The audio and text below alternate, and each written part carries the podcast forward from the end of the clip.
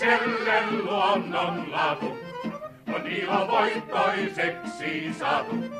Hän silloin huolet kaivoon heittää, ja Kankkulassa kaivo on. Näin ollaan kaivon parhaalla, ja mielellään niin hartaalla. Nyt jonkin moista soppaa keittää. Hyvää päivää kultakuumeesta. Tässä ollaan Kankkulan kaivolla 50-luvun radiohupailussa. Mikä radion kuuntelijoita nauratti ennen ja mikä naurattaa nyt, siitä kuulemme aivan kohta. Niin ikään tässä lähetyksessä kuulemme, miten etenee Helen Sharpekin toipilasteoksen Suomen kiertue. Saamme terveisiä Berliinin elokuvajuhlilta. Haastattelussa on haitilainen dokumentaristi ja Oscar-ehdokas Raul Peck. Minä olen Niina Mäkeläinen, tervetuloa mukaan.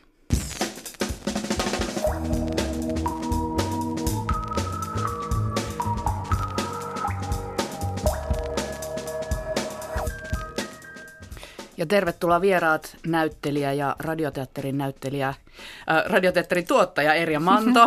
Hei. Hei, kiitos. Monille tuttu radioääni tältäkin kanavalta ja radioveteraani Tauno Vainio. Tervetuloa. Kiitoksia. Minä uskallan käyttää tätä veteraanisanaa. No voi, voi, ihan. Sillä, sillä olet mukaan. 86-vuotias ja montako vuosikymmentä oli nyt radio-ohjelmia takana? 50, 60, 70, No 80? jos lasketaan noin kymmenissä vuosissa, niin 60 vuosikymmentä, niin. Aivan.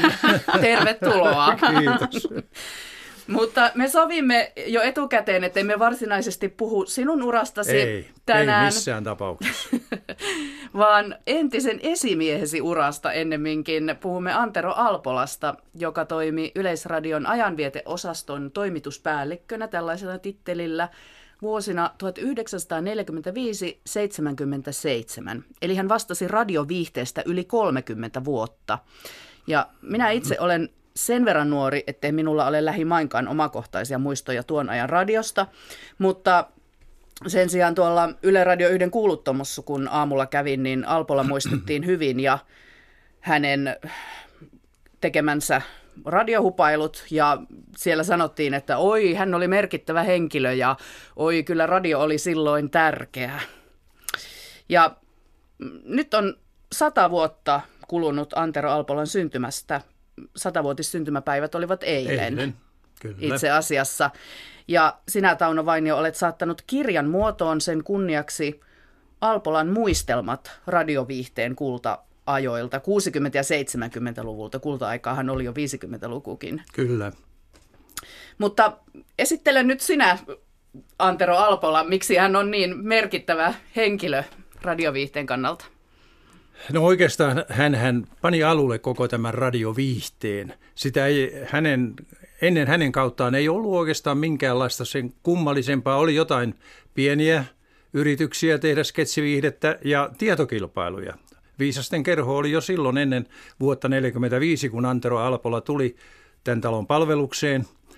Ja hän pääsi tänne omien kirjoitustensa avulla. Hän voitti puolustusvoimissa kirjoituskilpailun, Yleisradion kirjoituskilpailun kaksi-kolme kertaa. Ja vielä vuonna 1977, kun hän jäi eläkkeelle, niin silloinkin hän vielä voitti kaikki nuoremmat, kun Yleisradio järjesti kirjoituskilpailu.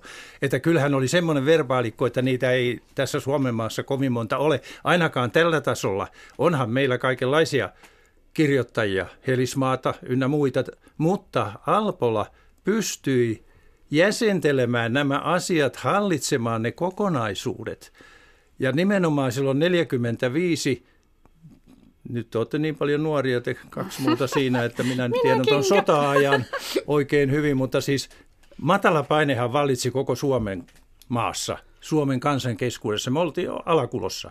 Ja se oli hyvin tärkeää, että silloin heti 45 ruvettiin laajentamaan tätä viihdetuotantoa. Muun muassa puolustusvoimat antoi elokuvateollisuuden määräyksen tehdä mahdollisimman paljon jopa tingeltangelia, että saadaan viihdettä tänne ja ihmisen mieliala kohoamaan. Ja tässä Antero Alpola oli tietysti aivan erinomainen ja mä sanoisinkin, että hänen merkityksensä siinä, että se on koko meidän sähköisen viihdejournalismin perusta, minkä hän on luonut. Sieltähän lähti jo semmoiset henkilöt, jotka sitten televisiossa jylläsivät, kuten Vekki, siis Jukka Virtanen, Aare Elo, Matti Kuuslakin oli sitten Spede Pasasen ruljensiriihessä mukana. Et sieltä saakka jo nämä henkilöt ovat seuranneet tätä samaa alpolamaisuutta, mitä minäkin varmasti ja kaikki minun kollegani, meitähän oli valtava määrä, edustan.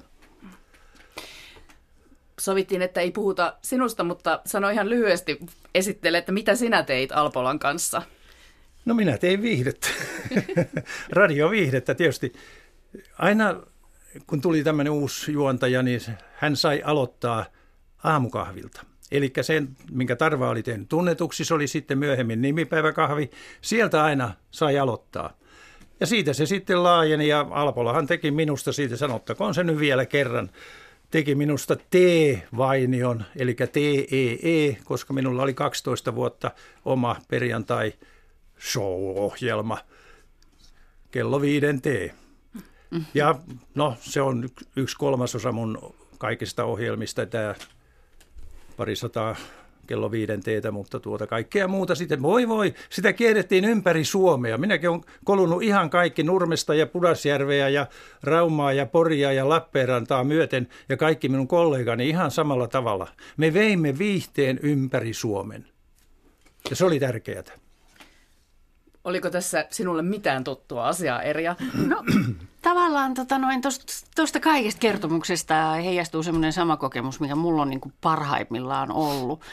Että se on se porukka, se jengi, jonka kanssa tekee että tota, kun ihmiset alkaa yhdessä tehdä ja sitten sit, sit löytyy se taso, kaikki tietää mitä ne on tekemässä ja niin kuin vapaata assosiaatiota, kaveruutta ja sitten tulee semmoinen elämäntapa, jossa niin kuin huomioita kerätään ja heitellään toisille, niin se varmaan niin kuin parhaimmillaan nykyviihdettä koskee ihan samalla tavalla kuin silloinkin on ollut. Mutta tuohon edes sanoisin kyllä sen, että kun meitä oli nyt tämmöisiä aktiivisempia juontajia ympäri Suomen – ihan siis etelästä pohjoiseen saakka, noin 30, niin kyllähän siinä oli kilpailua. Meidän välillämme oli kilpailua. Meidän piti, oli hetkinen, oli siis kevätsesonki, kesäsesonki ja syyssesonki.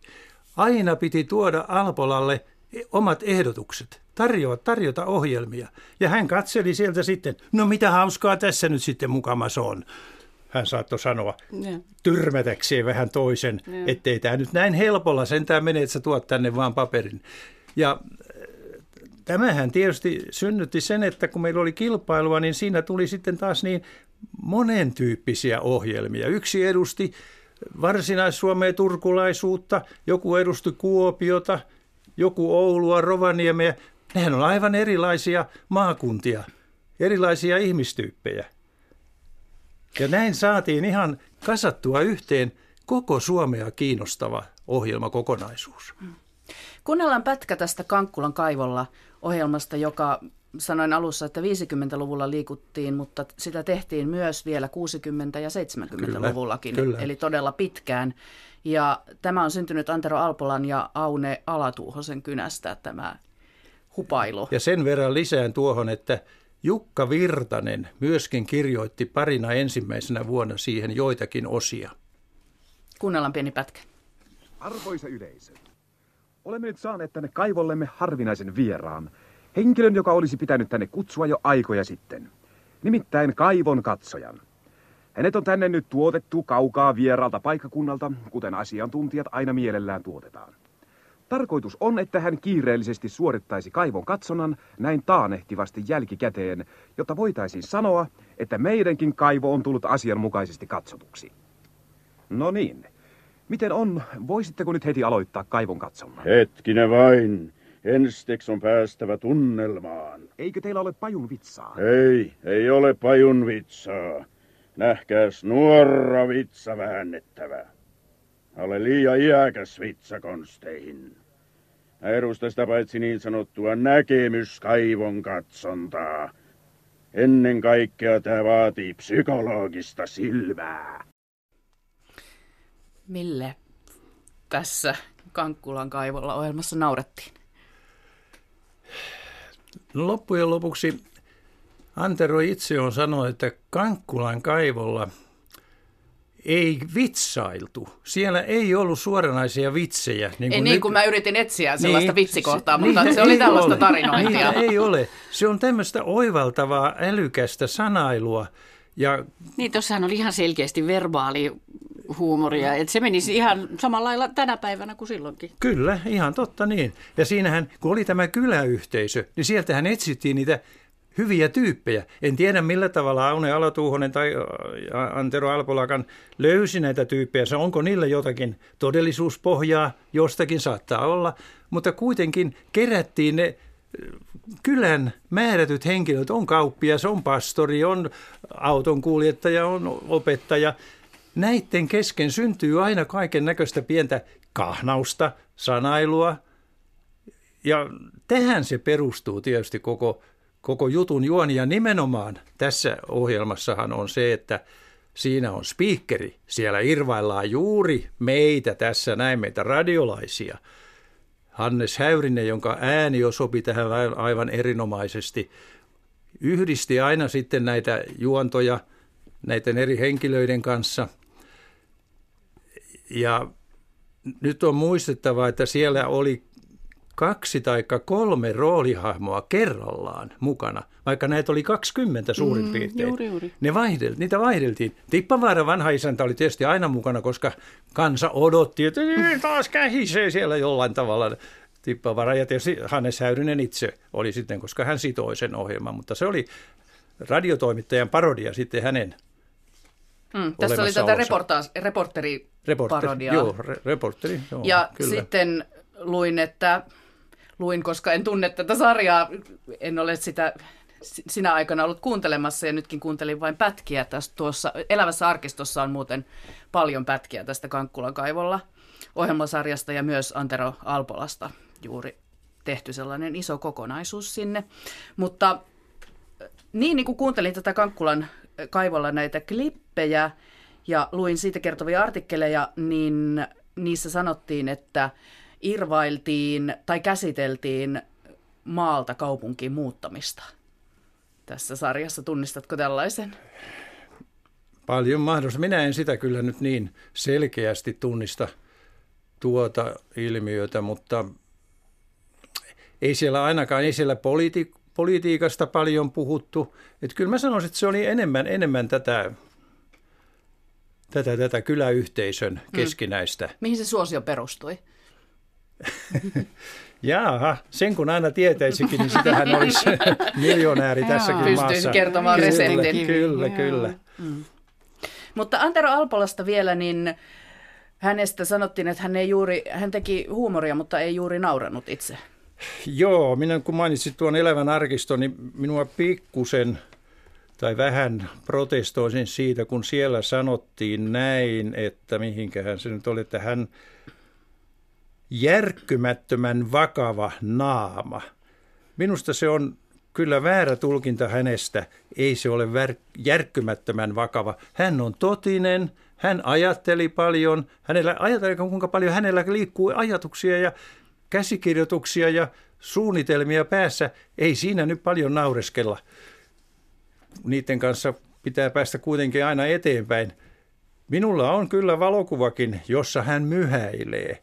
Ja legenda kertoo, että hänet on kerran tavattu radiotalon käytävillä nauramassa ääneen. Mikä sitten oli syy, sitä en, en tiedä. Se Mutta en, en tätä, että hän on järkkymättömän vakava. Se on, se on minusta vähän liikaa sanottu. Mm. Kyllä hän oli hyvin sympaattinen, ystävällinen, keskusteleva, älykäs henkilö. Mm. Mutta 50-luvulla vielä ainakin radio oli varsin vakava asia ja vakava paikka, että viihde siinä ympäristössä, niin oliko jotain asioita, mitä ei saanut käsitellä? No jos ajatellaan pelkästään nyt Alpolaa, niin olihan ilman muuta, että politiikkaa ei mielellään tuotu mukaan. Uskontoa ei käsitelty missään tapauksessa. Kirosanoja ei saanut sanoa, eikä mitään alatyylisiä vihjailuja – jos sellaisen teit, niin saattoi saat olla varma, että nuhteita tuli taikka sitten kenties boikottiakin mahdollisesti. Mutta kyllä siinä muuten sai ihan vapaasti. Ja nythän on tietysti se, että mehän teimme paljon estradiohjelmia, kun kiersimme tuolla maaseudulla. Niin ethän sä voi estää sitä, että jos joku tulee sinne, joku vierasta, paikkakuntalainen esimerkiksi mukaan haastateltavaksi, et se voi tietää, mitä hän yhtäkkiä sanoi, vaikka se oli kuinka harjoiteltu ja san, keskusteltu, että tästä ja tästä puhutaan ja nyt pitää näin ja näin olla täällä.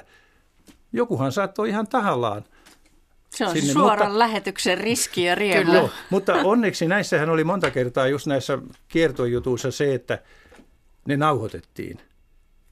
Ja editointi tai monteeraus, niin kuin silloin sanottiin, niin siinähän sä saatoit sitten pelata.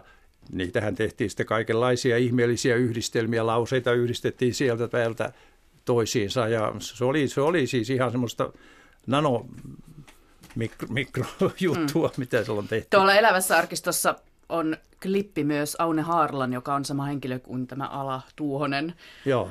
Aune, äh, Tuohikontti-ohjelmassa esitettiin toukokuussa 58 J.L. Runebergin Saarijärven Paavorunon modernisoitu versio nimellä Säärijärven Paavo. Ja siinä kritisoitiin viljelijöiden maataloustukiaisia, ja Harla sai kuulemma tästä ohjelmasta ankaran huomautuksen. Hän oli kyllä aika räväkkä täti, täytyy suoraan sanoa. Kyllä hän kulki siis aina niillä rajamailla ehdottomasti. Ja tietysti pelkkä Tippavaara vanha isäntäkin jo oli sellainen, ja siitähän tuli, oliko niitä nyt peräti 60 kansalaisjärjestöä, kun teki valituksen Yleisradion johdolle, että tämä Tippavaaran vanha isäntä on poistettava täällä. Siellä oli kaikki, kaikki maanviljelijäyhdistykset ja raittiusyhdistykset ja kaikki tämmöiset, mutta se ei mennyt lävitse. Ihme kyllä. Mikä siinä kauhistutti? Näitä yhdistyksiä. Mm. No se viinan, viinan, läträys. Vi, viinan läträys ja siitä positiivisessa hengessä puhuminen totta kai. Mm. Mutta se oli kuitenkin tämän ohjelman suola. Joka kylässä oli kuitenkin joku tällainen tyyppi, mm. kun se oli leikkaus jostakin kylästä. Mm. No Erja, sinä teet nykyään radioviihdettä, niin mitä niin. rajoituksia siinä on? Mitä saa tehdä ja mitä ei, tai voi? Mikä on hyvää Jaa, makua? kiinnostava, aika ajankohtainen sananvapauskysymys. Mutta täytyy sanoa, että tota, kyllä se tietysti se kiroilu on aina semmoinen, että vaikka se olisi kuinka pieni se kirosana siellä, niin joku sitä aina huomauttaa. Aina löytyy joku, joka vetää siitä porot raimiin, mutta mun mielestä aika hyvin me ollaan saatu tehdä asioita, jos mä nyt ajattelen niin kuin ihan, ihan poliittista satiiria, eli tohtori Raimo, joka nyt on, mm. jota nyt on tehty, on, ollaanko me tehty neljä vuotta jotain, niin tota, kyllä me ollaan saatu aika vapaasti vetää. Mm. Kuunnellaan siitä Raimosta pieni okay. pätkä.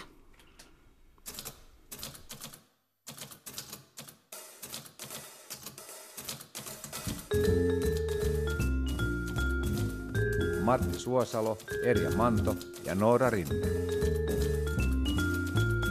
Minä olen tohtori Raimo, valtakunnan terapeutti. Tervetuloa vastaanotolle. Hyvä radion kuuntelija, tässä onkin Keloma, terve, puolueen te tiedättekin. Mä tulin vaan sanomaan, kun meidän työmies Matti Putkon ei kiireltäns, hän ei kereent, kun hänellä koko ajan vaan puhelin. Ja aina siellä on joku meistä persuista ja sanoo, että kuule työmies, että nyt on tuo noin niin simmottis juttu, että mun on haukuttu natsiksi ja ai, ai. No niin, no niin. Kike. Juu, Matti. Juu, en näin. Juu. Okei, rosiksesta vata. Matti haastoi mut nyt oikeuteen. Ja ihan oikees hän tässä nyt on, että ei nyt mikään pääse siitä, että mä sanoisin samassa lauseessa persut ja natsit. Mille tässä naurataan, Erja? No niin, yleensähän tässä kohtaa voidaan sanoa, että hehän tekevät sen jo itse. Että eihän se ole muuta kuin kirjaa ylös, mitä ne on viime aikoina Arkadiamäellä puuhannut.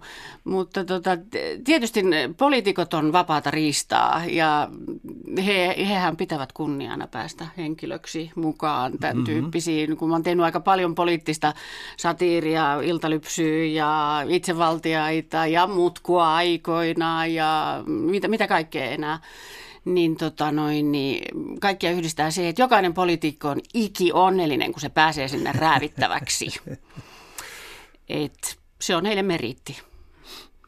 Mitkä ovat ne aiheet, mille tässä Raimossa tai kansakunnan kipupisteet, mille, mistä se huumori syntyy? No Raimossa nauretaan tietysti siis ajankohtaisille poliittisille aiheille, mutta varmasti myös niin kuin, äh, ihmisten inhimillisille virheille, varmaan itserakkaudelle ja, ja, ja sen tyyppisille asioille, jotka on kaikille meille tuttuja muualtakin kuin poliittisesta elämästä. Että tota, kyllä se niin kuin koko yhteiskunnallista elämää koskee se Siis huumori otetaan siitä, mistä irti saadaan ja kyllä sitä tuntuu riittävän. Tuntuu siltä välillä, että tota, aiheita on melkein liiankin kanssa, kun lehden avaa aamulla, niin aina kyllä sydän lyö. Jos on joskus elämässä ollut sellainen tilanne, että ei ole ollut mitään ohjelmaa, johon purkaa niitä asioita, niin on kyllä tosi vaikea elää sillä. Sitä on kuin kipeä kissa. Että no mihin mä nyt tämän saisin sanottua tämän asian. Mm. Oletko Tauno seurannut nykyistä radio Joo, kyllä mä seuraan. Sitä on niin vähän sitä verbaalihuumoria sieltä, sitä on helppo seurata. Ja Raimohan on aivan, aivan erinomainen ohjelma, pätkä, lyhyt, lyhythän sekin on, mutta tuota, joka tapauksessa kyllä se on ihan oikealla jäljellä. Eikä siinä niin valtavan suurta eroa ole sinne menneisiin vuosikymmeniin. Niin. Että se on, se on ihan selvää jatkumoa kyllä tälle, tälle kaikelle. Ei siinä Tämän lisää vaan sellaista verbaalihuumoria, koska sehän kehittää meidän suomalaisten jäykkää puheilmaisua, kun kuunnellaan radiosta. Ihan tosi. No mitä Erja, nyt on sitten, kerro vähän tulevasta, mitä radioviihteen parissa tapahtuu? Äh, no radioteatterissahan me tehdään myöskin toisenlaista radioviihdettä kuin pelkästään tohtori Raimoa, että esimerkiksi semmoisia niin kuin lyhyempiä, ei, ei jatkuvasti jatkuvia sarjoja. Iiris ja viettelykset, siitä tulee toinen 20 osan satsi nyt kohta puoliin, joka on niin kuin toi vähän toisenlaista viihdekuunnelmaa ja ja sitten tota, mitä mä nyt tässä voisin mainita, me ollaan tehty Radio Suomeen monta vuotta kesämusikaaleja, jotka on nekin viihdettä, mi- mihin se viihteen raja vetää, niin sehän on mm, ikuisuuskysymys. Et ensi kesänä tehdään, Maija Vilkkumaa on kirjoittanut ja myös säveltänyt 20-osaisen radiomusikaalin, joka kertoo nykyfeministeistä ja on semmoinen niin kuin pop ja, ja varsin raikas ja erilainen ilmestys tulee olemaan. Ja hyvin komediallinen. Ainakin lukuharjoituksissa on naurettu tosi paljon. Hmm. Radioviihde elää ja voi hyvin. Kiitos vierailusta Erja Manto ja Tauno Vainio. Kiitoksia. Kiitos.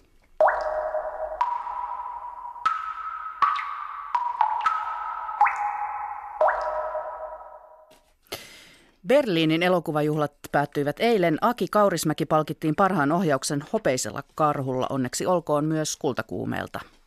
Parhaana elokuvana festivaaleilla palkittiin unkarilainen On Body and Soul.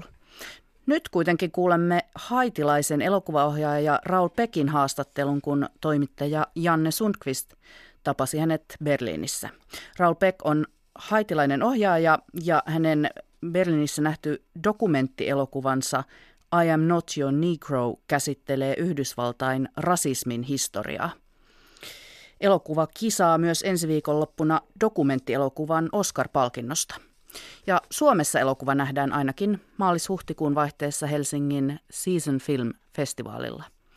Raul Pekin dokumentin teksti on peräisin kirjailija James Baldwinin keskenjääneestä käsikirjoituksesta Baldwin oli kirjailija, joka käsitteli mustien, homojen ja muiden vähemmistöjen asemaa 50-luvun Yhdysvalloissa.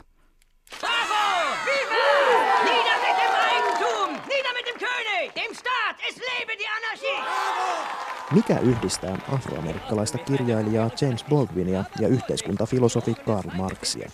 Ainakin se, että lyhyen ajan sisällä kummastakin on tehnyt elokuvan haitilainen elokuvaohjaaja Raul Peck. Maansa tunnetuin elokuvan tekijä pitää Baldwinia ja Marxia sankareinaan. They both uh, uh, changed me. You know, I read Baldwin when I was uh, 17, 18. Uh, going to university and he changed my mind. Luin Baldwinia 17 vanhana. Hän muutti tapani ajatella. Siihen aikaan ei ollut montaa kirjailijaa, joiden lukeminen olisi auttanut nuorta mustaa miestä ymmärtämään paikkaansa yhteiskunnassa. Uh, Kun sitten tulin Berliiniin opiskelemaan, löysin Marxin. Vakava keskustelu täällä oli mahdotonta, jos ei ollut lukenut Marxia. Nuo kaksi miestä ja heidän teoksensa muuttivat minut, elokuvaohjaaja Raul Beck sanoo. So, and those two uh, man and, and work. Reilu 60 Raul Beck on elämänsä aikana ollut opiskelija Berliinissä, taksikuski New Yorkissa ja kotimaansa Haitin kulttuuriministeri. Tätä nykyään hän on tinkimätön poliittinen elokuvaohjaaja. Monet elokuvan tekijät välttävät nykyään puhumasta politiikasta, mutta Raul Beck ei ole yksi heistä. Ohjaajan tuotantoon kuuluu vain ja ainoastaan poliittisia elokuvia. Oli kyse sitten Kongon ensimmäisen pääministerin itsenäisyystaistelija Patrice Lumumban salamurhasta tai Haitin humanitaarista kriisiä käsittelevistä terävistä dokumenttielokuvista. Aktivistiksi Beck ei kuitenkaan halua leimautua. Using the title is putting me in a box. Sen sanan käyttäminen laittaa minut lokeroon. Se tarkoittaa, hän tekee työtä muutoksen eteen, muiden ei tarvitse. Muut voivat tehdä Scary Movie ykkösen, kakkosen, kolmosen tai romanttisen komedian, ja Raul Beckin täytyy tehdä vaikeat elokuvat. Ei se niin mene. Olemme kaikki kansalaisia. Me olemme päättäneet elää demokratiassa. Sen hinta on, että meidän pitää puolustaa demokratiaa joka päivä. Voit aina sanoa, että tehtäväsi on saada ihmiset nauramaan, mutta sinulla on myös vastuu, Beck sanoo. Yksi taiteen ikuisuuskysymyksistä on, voiko se vaikuttaa yhteiskuntaan. Pekin mukaan elokuva ei voi yksin muuttaa mitään, mutta se voi olla osa muutosta. Uskon vakaasti, että elokuva voi muuttaa ihmistä. Jotkut elokuvat ovat muuttaneet minut, samoin kirjat. Jonkun tarinan ja kuvan kohtaaminen voi olla todella vahva kokemus. Mutta joskus elokuva voi tulla myös juuri oikealla hetkellä. Puolalaisen Andrzej Wajdan elokuvat solidarisuusliikkeen aikana eivät aiheuttaneet vallankumousta, mutta ne auttoivat sitä, Beck sanoo. Samanlaista dialogia ympäröivän maailman kanssa Raul Beck käy omilla elokuvillaan. I can't be a pessimist because I'm alive. Hänen uusin dokumenttielokuvansa I Am Not Your Negro ottaa osaa Yhdysvalloissa käyttämään keskusteluun rasismista. Elokuva perustuu kirjailija James Baldwinin keskenjääneeseen kirjaan hänen kolmesta ystävästään, Medgar Eversistä, Malcolm Xstä ja Martin Luther Kingistä, afroamerikkalaisen kansalaisoikeusliikkeen merkkimiehistä, jotka jokainen murhattiin 60-luvulla. Aihe resonoi vielä puoli vuosisataa myöhemmin. I started this, uh, the, the, you know, I'm not your Negro 10 years ago. Aloitin elokuvan tekemisen kymmenen vuotta sitten yhdestä syystä. Minusta tuntui, että James Baldwinin ääni oli tarpeen tämän päivän hämmingissä. Nykyään kaikki on muka samanarvoista. Ei ole tärkeää ja vähemmän tärkeää. On olemassa täysin järjettömiä asioita, kuten valeuutiset, tai käsitys siitä, että vain mielipiteet merkitsevät. Kenenkään ei enää tarvitse todistaa mitään sanomaansa todeksi. That means you don't even have to prove what you're saying. You can say it without bringing the numbers that goes with it. What white people have to do is try to find out in their own hearts why it was necessary to have a nigger in the first place. Because I'm not a nigger. I'm a man. Kansalaisoikeusliikkeessä vaikuttaneen James Baldwinin näkemykset rasismista ovat vieläkin häkellyttävän tuoreita ja ajankohtaisia. Niin Berliinin festivaalinäytöksiin kuin kuulemma New Yorkin elokuvateattereihinkin on ollut enemmän tunkua kuin tarjolla on ollut lippuja. I Am Not Your Negro on myös vahva suosikki parhaan dokumenttielokuvan Oscar-palkinnon saajaksi. Vaikka ensisunnuntain Oscar-gaalasta onkin veikattu tulevan sen historian poliittisin tapahtuma, on Beck silti vieraslistalla kärkkäimmästä päästä. Ohjaaja vakuuttaa kuitenkin, että hän on sinut Oscareiden kanssa. It's good. It's, I'm happy that it will give even Baldwin further uh, recognition. Olen iloinen, että Baldwin saa lisää huomiota gaalasta, mutta minulla itselläni on jalat tukevasti maassa. Dokumenttielokuvan tekijänä olen tässä todellisuudessa. Se auttaa minua olemaan innostumatta liikaa kaikesta kiiltävästä. My job is not to go in a corner and make film for myself and I'm Minun työni ei ole mennä nurkkaan ja tehdä elokuvia itselleni. Sanoa, että olen onnellinen, kun saan taiteilijana ilmaista itseäni. Sellaiselle sanon ei. Minun täytyy mennä sinne, minne muutkin menevät. Olen aina pyrkinyt tekemään elokuvia mahdollisimman suurelle yleisölle, mutta tinkimättä sisällöstä, elokuvaohjaaja Raul Beck sanoo. Stehen bleiben! Zwei Leute kommen mit mir! Das liegt! Das liegt! Hey! Das ist ein Absturz! Berliinin elokuvajuhlilla sai maailman ensi-iltansa Raul Pekin uusin fiktioelokuva La Jeune Karl Marx. Elämäkerta-elokuva on ensimmäinen lajiaan. Beck piikitteleekin eurooppalaisille ja erityisesti saksalaisille siitä, että tarvittiin haitilainen elokuvan tekijä tekemään elokuva Marxista. La Jeune Karl Marx, eli nuori Karl Marx, näyttää päältäpäin pukudraamalta. Sen historiallisen pinnan alla tapahtuu kuitenkin kiintoisaa liikettä. You know, in the Marx, I think we try to go further in how do you portray ideas oli tärkeää pohtia, miten kuvata poliittisten ajatusten eteneminen pukudraamassa. Miten dialogi ja sanat voivat näyttäytyä tärkeänä työkaluna. Elokuvateollisuus väittää, että katsojat eivät ymmärrä, että ihmiset ovat tyhmiä ja että kaiken pitää tapahtua nopeasti. Ei se niin ole. Oleellista on löytää oikea tila, jossa perusteellinen filosofinen lause tulee ymmärretyksi. Ohjaaja, joka on nykyään myös Ranskan kansalainen, ei pelkää puuttua vanhan mantereen rasismiin. Hänen mukaansa Eurooppa on rakentanut muureja ja kutistanut älyllistä kapasiteettiaan viimeiset kolme vuosikymmentä. You know, people are laughing about Trump, but we already had that in Europe. Ihmiset nauravat Trumpille, mutta sama ilmiö on tuttu jo Euroopasta. Miten on mahdollista, että esimerkiksi Italiassa oli Berlusconin kaltainen pääministeri? Se oli vitsi kaikille, mutta hän oli kuitenkin pääministeri. Jos emme ala puhua rasismista ja reagoida siihen, mitä ympärillämme tapahtuu, se tulee jatkumaan niin kauan, että koko homma räjähtää käsiin. Tai sitten se muuttaa muotoaan ja ihmisten erottelusta tulee tavallinen osa Ohjaaja Raul Pekin tapasi Berliinin elokuvajuhlilla toimittaja Janne Sundqvist.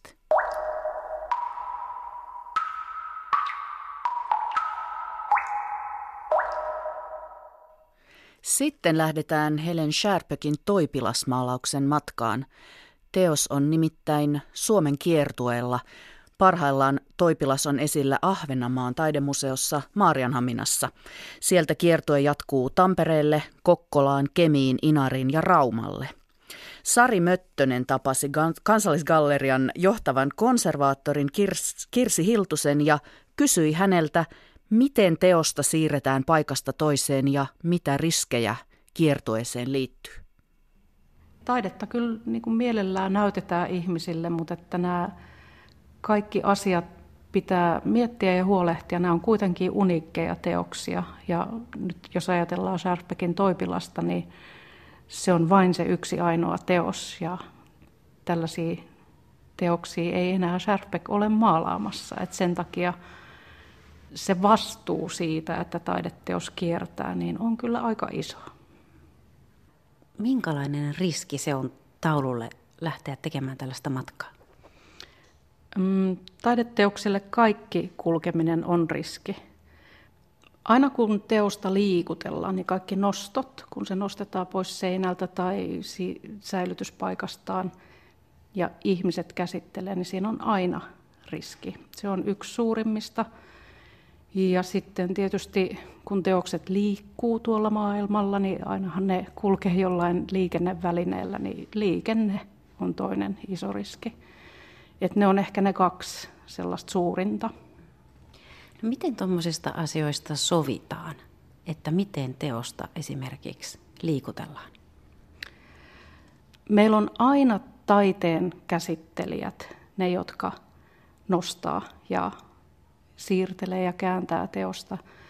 Ja siinä on omat sellaiset työtapa-asiansa, joita, joita täytyy noudattaa ja jotka ihmisten täytyy tietää. Muun muassa sitten kehykset on joskus sellaisia, että niistä voi nostaa vain tietyistä kohdista. Ja se täytyy tietää ja sitten tosiaan, että miten päin teosta voi kääntää ja miten se on kiinni ja kaikki tällaiset asiat vaikuttaa. Ja nämä täytyy etukäteen puhua selväksi, että taidetta ei voi lähteä liikuttelemaan sille, että että otetaan vaan kiinni ja aletaan kantamaan, vaan että, tot, että ne työtavat on sitten ihan selvät. Kaikki tietää, milloin nostetaan, mihin teos siirretään, miten se käännetään ja miten aletaan siitä toimimaan eteenpäin. Onko Toipilassa olemassa mitään, muistatko mitään semmoista erityistä, miten nimenomaan sitä teosta täytyisi nostaa tai ei saa nostaa tai käsitellä? No Toipilas on siinä mielessä ehkä sellainen perusteos meille, että se liikkuu aika paljon. Ja sitä on nyt jo tässä vuosien varrella ajateltu, että se on, se on sellainen työ, joka voi kulkea. Meillä on sitten joitain muita töitä kokoelmassa, joissa esimerkiksi kehykset vaihdetaan joka kerta, kun ne lähtee kiertämään. Täällä meillä omassa näyttelyssä ja omassa ripustuksessa on sellaiset herkät kehykset ja sitten matkoja varten niille on tehty ihan matkakehykset, mutta että Toipilaan kohdalla se ei ole tällaiseen täytynyt mennä. Et siinä on sen tyyppinen kehys, että se voi kulkea ja maalaus on itse asiassa suhteellisen hyväkuntoinen kuitenkin.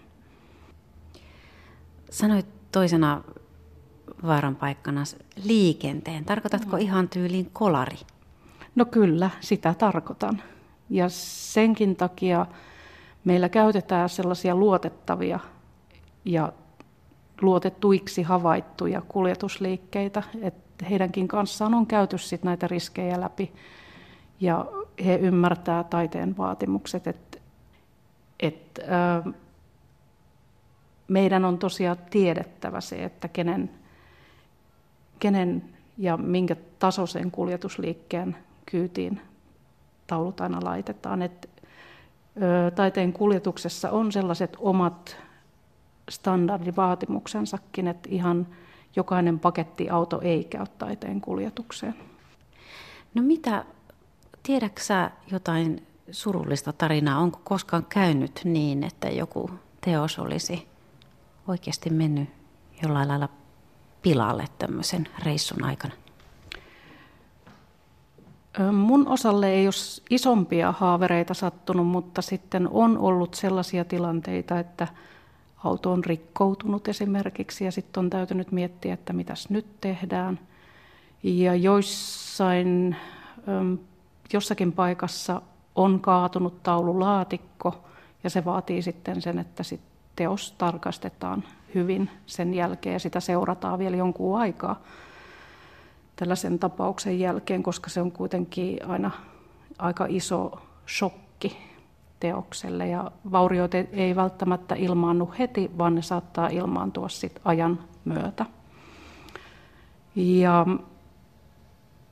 sitten on sattunut sellaisiakin tapauksia, että teos on ollut esillä jossakin ja on vandalisoitu.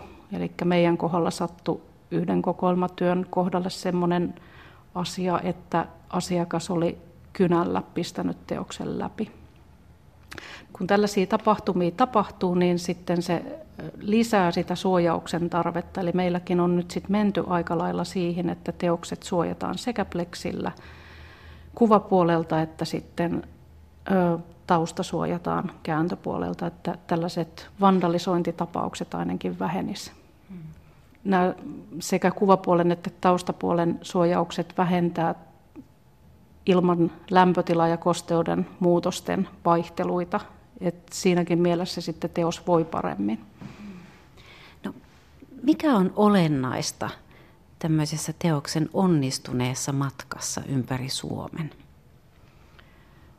Se helpottaa, että kaikki ovat valmistautuneita siihen, että teos sekä liikkuu, että kaikki on sovittu etukäteen kunnolla ja tiedetään, mitä tehdään. Kaikki haluavat sen teoksen sitten sinne, että se tulee toivottuna, niin se on aina tosi iloinen asia. Toimittaja oli Sari Möttönen. Ja lopuksi lähdetään Tallinnaan. Monestihan laivamatkustajia kiusataan liian räikeillä valoilla, epämukavilla tuoleilla ja tilanahtaudella. Mutta Uusi Tallinna-Helsinki matkustaja-alus Megastar on kuulemma suunniteltu mukavaksi. Toimittaja Kai Ristola tutustui laivaan ja sen suunnitteluun. Huomio vanhemmat. Älkää jättäkö lapsianne ilman valvontaa. Kapteeni miehistöineen toivottaa teille mukavaa ja viihtyisää merimatkaa. Suomalaiset ovat kovia risteilemään, kovempia varmaan kuin mikään muu kansa. Koko ajan ollaan menossa meritse länteen ja etelään.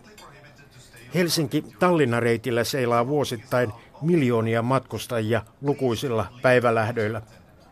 Eivät laivat loputtomiin kestä ja matkustajien vaatimustaso kasvaa. Kaukana on 50-luku, kun Meritse Ruotsiin matkaajat istutettiin laivan ruumaan pultattuihin kulahtaneisiin bussin penkkeihin. Siksipä varustamot ovat alkaneet panostaa mukavuuteen jo itse laivamatkalla, vaikkei se kestäisi kuin pari tuntia. Miksei tehtäisi laivoista niin mukavia, ettei niistä välttämättä haluta edes lähteä mihinkään? Mentäisiin vain muutama tunti edes takaisin. Tallinkin uuden Megastar-aluksen sisustuksesta vastaavan arkkitehtitoimisto Designin sisustusarkkitehti Vertti Kivi. Millä pystyy elämyksen luomaan niin kuin parissa tunnissa? Minusta se on aikaisemmin ollut vähän semmoinen fiilis, että Tallinnassa on kivaa, Helsingissä on kivaa, mutta matkalla ei ole kivaa. Se on ollut sellainen downgradeaus vähän niin kuin teollisuudelle, mutta tota, nyt siirrytään uudelle levelille ja uskon, että tästä tulee joku kova juttu. Laivoissa on perinteisesti loputtoman pitkiä, kapeita käytäviä ja katto matalalla. Ahtaalta on tuntunut, kun avoimia tiloja on voinut tähyillä lähinnä ikkunoista avomerelle. Vertti Kivi. Me ollaan pyritty ottaa huomioon se, että kun ihminen tulee tänne, niin on tärkeää, että hän orientoituu tähän tilaan mahdollisimman niin kuin selkeästi. Ja se tarkoittaa sitä, että jos meillä olisi täällä pitkiä käytäviä ja pieniä niin kuin loosseja niin kuin seinien takana, niin se olisi aika vaikea hahmottaa ihmiselle sitä, että missä hän on, mihin hän on tullut tai mistä hän pääsee toiseen tilaan. Kun taas nyt esimerkiksi tässä tilassa, missä nyt istutaan, niin tästä näkyy niin kuin laidasta toiseen laitaan. Tämä on kokonaan tyhjä tästä keskeltä. Se ei tarkoita että se pitää olla tylsä ja sitten niin kuin kolkko, vaan sitten tietenkin valaistuksella, materiaaleilla, kaikilla niillä logistisilla pinnoilla me ollaan tehty sitä niin kuin uutta. Ja muun muassa tässä tilassahan on tämmöinen niin X-käytävä, mikä tarkoittaa sitä, että se ei ole niin kuin yksi pitkä ja suora käytävä, vaan niin kuin jonkin verran hajotetaan sitä ihmismassaa, mikä tänne tulee. Megastar vetää suuntaansa yli 2800 matkustajaa, mutta ei tämä mikään lepokoti ole. Matkustajahyttejä laivalla on ainoastaan 43. Lepoa tarjoavat junien matkustamoja muistuttavat sleep-in-osastot. Elämyksiä matkaan voi hakea loungeista sekä laivan seitsemästä ravintolasta, kertoo Vertti Kivi. Jos me tehtäisiin yhtä niin kuin isoa kouluruokalaa, niin kaikki tietää, millainen fiilis siellä olisi. Ja, ja nyt sitten taas meidän tehtävä on rakentaa näitä tämmöisiä erillisiä tiloja, mitkä syttyy valolla ja täällä on kivat materiaalipinnat ja on dekoraatioita riittävästi. Ja, ja tuota, sen takia me ollaan haluttu tänne rakentaa oikeastaan niin kuin seitsemän erilaista kokonaisuutta. Että ne, ei, niin kuin, ne ei millään tavalla niin kuin viittaa toinen toisiinsa, vaan, vaan nimenomaan, että se uusi tila stimuloi ihmisen taas niin kuin uuteen mieleen ja uuteen niin kuin tunnelmaan. Ja, kyllä tästä sillä niin kuin pitänyt tehdä kokonaisuudessaan niin kuin viihdekeskus. Entinen esimieheni kertoi opintomatkastaan Saksaan 80-luvulla. Hän tapasi illasta hotellinsa naapurissa sijanneessa ravintolassa. Oli niin gemütlich, hän kehui, ja kertoi, miten kaikissa ravintolan pöydissä oli pienet, himmeästi valaisseet pöytälamput – ei valoja kuitenkaan turhaan polteltu. Lamppu sammui aina, kun asiakas nosti takalistonsa tuolista ja syttyi, kun asiakas istuutui. Valon fokusointi toteutetaan nykyään hieman toisin, kertoo Megastarin sisustuksen pääsuunnittelija Samuli Hintikka tänä päivänä niin kuin, kun melkein sataprosenttisesti on enää niin kuin LED-valoja, niin se tulee tulevaisuudessa olemaan tämmöistä tietokoneohjaistua. Et me, meillä on eri alueita, niin tämä on juuri, juuri näin, että silloin jos meillä on vähemmän matkustajia, me voidaan vaan sammuttaa pois ja laittaa se valo fokusointua johonkin tiettyyn kohtaan, missä ne ihmiset on, ja sillä luoda niin kuin tunnelma. Ja tota, sitä mukaan, kun ihmisiä tulee enemmän, niin avata sitä valolla sitä tilaa. Ja sen takia meidän pitää niin suunnittelijana tietää, mitkä on ne, ne kohteet, mihin, mitä me halutaan valaista. Me, me lähdetään siitä, että jos se on työskentely, niin siinä työpöydällä pitää olla riittävä valo, ei saa syntyä heijastuksia, muualle. Jos me mietitään sitä tunnelmaa, niin meillä pitää olla tämmöinen miellyttävä, että me lähdetään aina siitä, että kaikki valo pitäisi olla piilossa, eli sitä valon lähdettä ei missään nimessä saisi nähdä. Ja se, se asettaakin ihan uuden haasteen tähän suunnitteluun, eli esimerkiksi tähän Tallink Megastariin, niin tämmöinen niin sanottu normaali kattos spottivalaisin, niin tänne on ihan tehty ihan uniikki. Eli tämmöisen suomalaisen valmistajan Hellan kanssa päästiin tekemään tämmöinen ihan uniikki ratkaisu, mistä saatiin todella miellyttävä valon lähde siihen yleisiin tiloihin. Värit ovat tärkeitä. Kävimme kerran Amsterdamissa tutustumassa jalkapallojoukkue Ajaksin uuteen kotistadioniin ja opas selvitti, miten katsomoiden penkkien värityksillä ja värien rytmityksellä rauhoitetaan katsojia kiihtymästä liikaa. Kollega näytti Megastarin kuvaesitettä ja kysyi, mikä pistää silmään. No hillityt värit hyvinkin. Harmaa, beige, ruskea ja murrettu vihreä dominoivat. Kuvat kuitenkin vääristävät värejä. Tämähän on sitä skandinaavista raikkautta, jota korostaa buffeeravintolaan rytmitelty hennon sinisten istuinryhmien ja valkoisten pinnatuolien rivistö. Kyllä täällä Silli ja Graavilohi kyytipoikinen hyvin alas menee.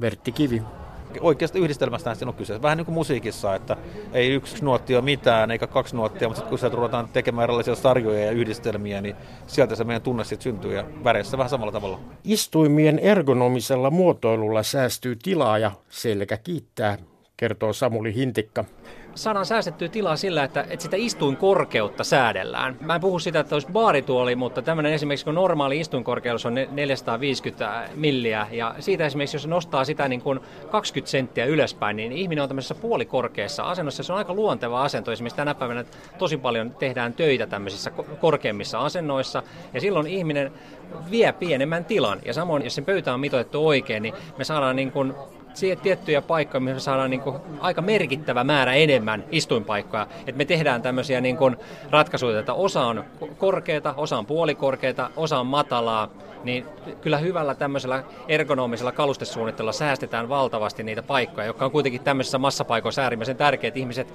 ihmiselle löytyy se istuinpaikka, eikä, eikä ne rupea istumaan lattialla.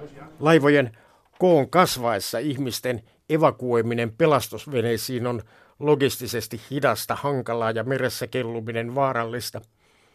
Niinpä pelastusveneitä ei uuden ajan matkustajalaivoissa enää tarvita. Mayer Turkuvarustamon toimitusjohtaja Jan Mayer.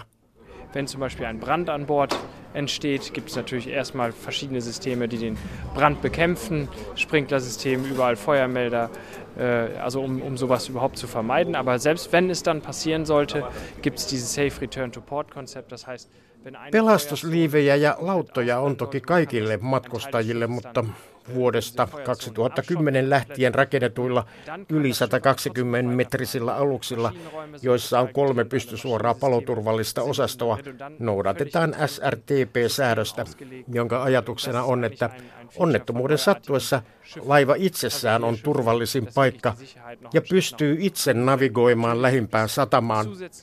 Matkustajien turvallisuuden takaamiseksi useat laivan tilat ja toiminnot ovat kaksinkertaiset komentosiltaa myöten.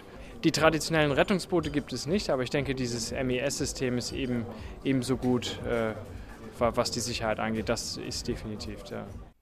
Toimittaja oli Kai Ristola. Ja tämän päivän kultakuume alkaa olla nyt lopuillaan. Tässä lähetyksessä puhuimme radioviihteestä ja niille, joita kiinnostaa radioviihteen historia, suosittelenkin Ylen elävän arkiston Antero Alpola kokonaisuutta, joka on avautunut juuri Alpolan satavuotissyntymäpäivän kunniaksi. Alpola vastasi Ylen radioviihteestä kolmen vuosikymmenen ajan. Elävän arkiston sivulta löytyy artikkeleita, Alpolan pitkiä radiohaastatteluja ja klippejä vanhoista radiohupailuista.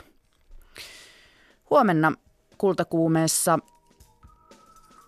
koekuunnellaan Hampurin uusi konserttitalo. Elb on Hampurin uusi maamerkki, kaunis, kallis ja akustiikaltaan ylistetty. Suomenkielinen Wikipedia täyttää niin ikään 15 vuotta. Huomenna Kultakuume selvittää, onko se demokraattinen sanakirja. Varhaiset matkailujulisteet välittivät kuvaa Suomesta glamoröösinä ja pol- kosmopoliittisena maana. Näin kerrotaan myös huomisessa kultakuumeessa kansallismuseon Come to Finland. Riemuhuuto paratiisista näyttely esittelee matkailujulisteita Suomen itsenäisyyden alkuvuosikymmeniltä. Massaturismi oli silloin vielä tuntematonta. Kai Ristola juontaa huomisen lähetyksen. Nyt kiitos ja kuulemiin.